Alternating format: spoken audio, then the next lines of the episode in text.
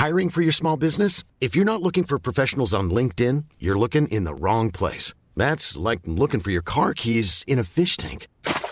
LinkedIn helps you hire professionals you can't find anywhere else, even those who aren't actively searching for a new job but might be open to the perfect role. In a given month, over 70% of LinkedIn users don't even visit other leading job sites. So start looking in the right place. With LinkedIn, you can hire professionals like a professional. Post your free job on linkedin.com/people slash people today. Cette semaine, dans Le seul avis qui compte, on va débriefer un petit peu du premier épisode de Top Chef saison 13. Kalindi, c'est pas censé être un podcast sur le cinéma et les séries? Ah oui, alors en fait, euh, on s'en est parlé avec la hiérarchie, tu vois, avec toute la rédac. Et en fait, on s'est dit que tu pouvais globalement aller te faire cuire le cul. Parce que, est-ce que le seul avis qui compte, c'est le tien, Mathis? Euh, bah non. Eh ben voilà. Ok, bon, bah, euh, je lance le, le générique alors. euh, 5, 4. Ouais, Stéphane Rothenberg, c'est moi qui lance le générique. Allez, c'est parti. Mardi dernier, une amie que pour des raisons d'anonymat on appellera connasse, m'invite à dîner pour fêter son emménagement. Il est 20h, je sors d'une longue session de yoga Jivamukti et la seule chose qui me retient de donner un petit coup de pied à une vieille dans la rue après 52 mantras sur l'amour universel, c'est de m'en jeter un petit derrière la cravate. Sauf qu'arrivé chez Connasse, on me sert quoi? Des brocolis vapeur sur leur lit de riz trop cuit accompagnés de leur verre d'eau du robinet. Mais bordel, où sont les poulardes? Où sont les veaux? Les rôtis rôtis, les saucisses, où sont les fèves, les pâtés de serre? Qu'on ripaille à plein ventre pour oublier cette injustice. Y a pas quelques soissons avec de la bonne soivre, un porcelet, une chèvre en rôti, quelques signes blancs bien poivrés. Ces amuse-bouches, mon... Eh ben non, il y avait rien de tout ça dans cet antre de la bouffe fade où j'ai failli m'étouffer d'ennui avec un légume à l'eau tiède. Heureusement, et contrairement à Connasse, que je vais peut-être rayer de ma vie pour euh, cet affront à mon palais, certaines personnes savent encore faire frétiller les papilles.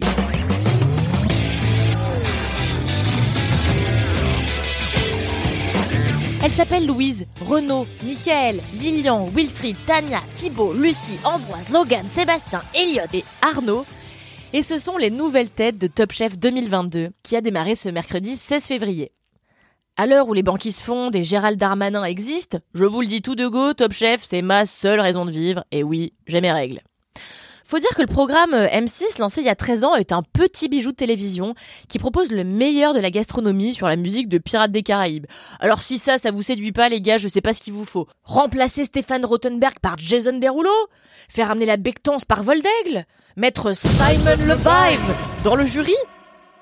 Cette année, c'est en tout cas avec délectation et je pèse mes mots que j'ai retrouvé mon bien-aimé Paul Perret. Soyez rassurés d'ailleurs, hein, il porte bien sa gavroche de contrôleur de train à Montauban-Libourne, hein, ça, ça change pas. Ma douce Hélène Darroze et sa vibe de maman gâteau. Et surtout, Philippe Etchebest, le plus sexouille des chefs, pour qui j'ai un kink un peu chelou, genre j'ai envie de lui gratter l'intérieur des rides du front avec un long coton-tige. Pour un nouveau tour de piste orchestré par Stéphane Rothenberg, qui ne sert toujours à rien, mais qu'on aime quand même. Vous remarquerez par ailleurs, et c'est un drame, c'est peut-être le plus grand drame de cette année 2022, que Michel Saran, que j'appelle personnellement Michel Saran pomme à l'huile, est le grand absent de cette édition, car il a été remplacé par Glenn Viel, le chef du restaurant Lousteau de Beaumanière, si ça vous dit quelque chose, en Beau-de-Provence, qui cumule, attention c'est pas dégueu, trois étoiles au guide Michelin. Et je dois vous avouer que comme toute vieille personne réfractaire au changement, je n'étais pas ravie, mais alors pas du tout, qu'on remplace mon Michel Saran adoré par un nouveau chef, qui plus est quand celui-ci porte un catogan manifestement lissé au Viveldop euh, fixation béton.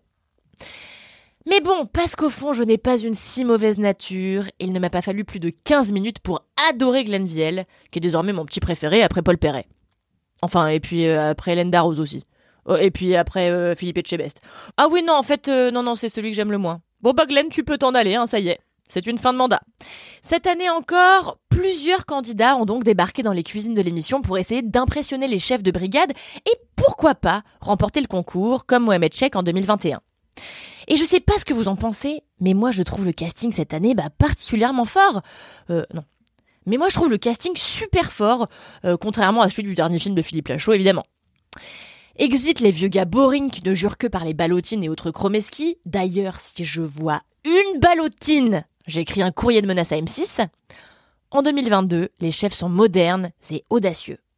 Louise et sa frange Bigou, par exemple, parlent féminisme dès l'ouverture du programme, ce qui nous fera quand même pas oublier que trois des quatre chefs de brigade sont des mecs et que le casting est loin d'être paritaire, tout en concoctant un dessert à base de champignons, d'ail noir et de miso, parce que pourquoi pas. Michael, quant à lui, propose un kebab de pommes au céleri, Wilfried une glace à la langoustine, et Arnaud, le sosie jeune d'Edouard Philippe, n'en déplaise à tous mes collègues qui m'ont dit que j'étais pas du tout une bonne reine des sosies, un plat ilsi, enfin un plat healthy, mais Arnaud est manifestement plus doué en cuisine qu'en anglais. Si tous les candidats rivalisent d'imagination pour gagner leur place dans le concours, le problème de ce dernier épisode, parce que oui, il y en a un, il y en a même deux, se situe ailleurs. Allez, c'est l'heure des coups de gueule. D'abord, pourquoi est-ce que François-Régis Gaudry vient encore donner son avis alors qu'on sait que le seul qui compte c'est le mien? J'en peux plus de l'entendre inventer des néologismes absurdes, genre greenstronomie. Ou encore dire des trucs genre euh, euh, c'est un, un French kiss de la mer. Ensuite et surtout, pourquoi la première épreuve de Top Chef est-elle toujours un dessert? Je veux dire, si je veux voir des gars faire un gâteau, je regarde le meilleur pâtissier. Moi, en première épreuve de Top Chef, j'attends qu'on me serve des jus de viande, des sauces à la chlorophylle, des millefeuilles de légumes improbables.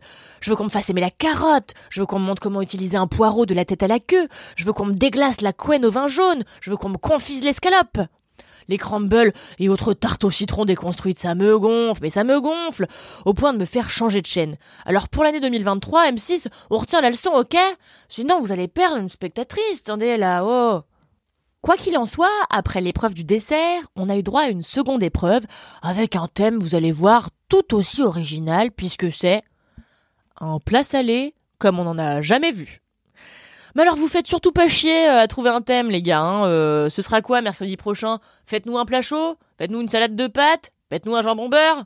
Non mais oh Heureusement que les candidats sont plus inventifs que les personnes qui choisissent les épreuves, sinon les soirées Top Chef se transformeraient en soirées brocoli sur lit de Xanax.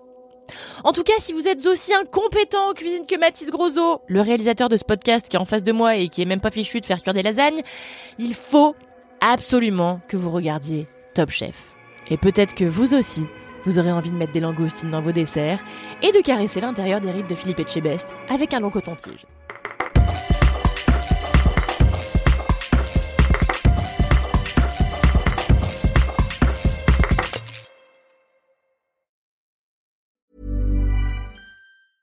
Mom deserves the best, and there's no better place to shop for Mother's Day than Whole Foods Market. They're your destination for unbeatable savings, from premium gifts to show-stopping flowers and irresistible desserts. Start by saving 33% with Prime on all body care and candles. Then get a 15-stem bunch of tulips for just $9.99 each with Prime. Round out Mom's menu with festive rosé, irresistible berry chantilly cake, and more special treats. Come celebrate Mother's Day at Whole Foods Market.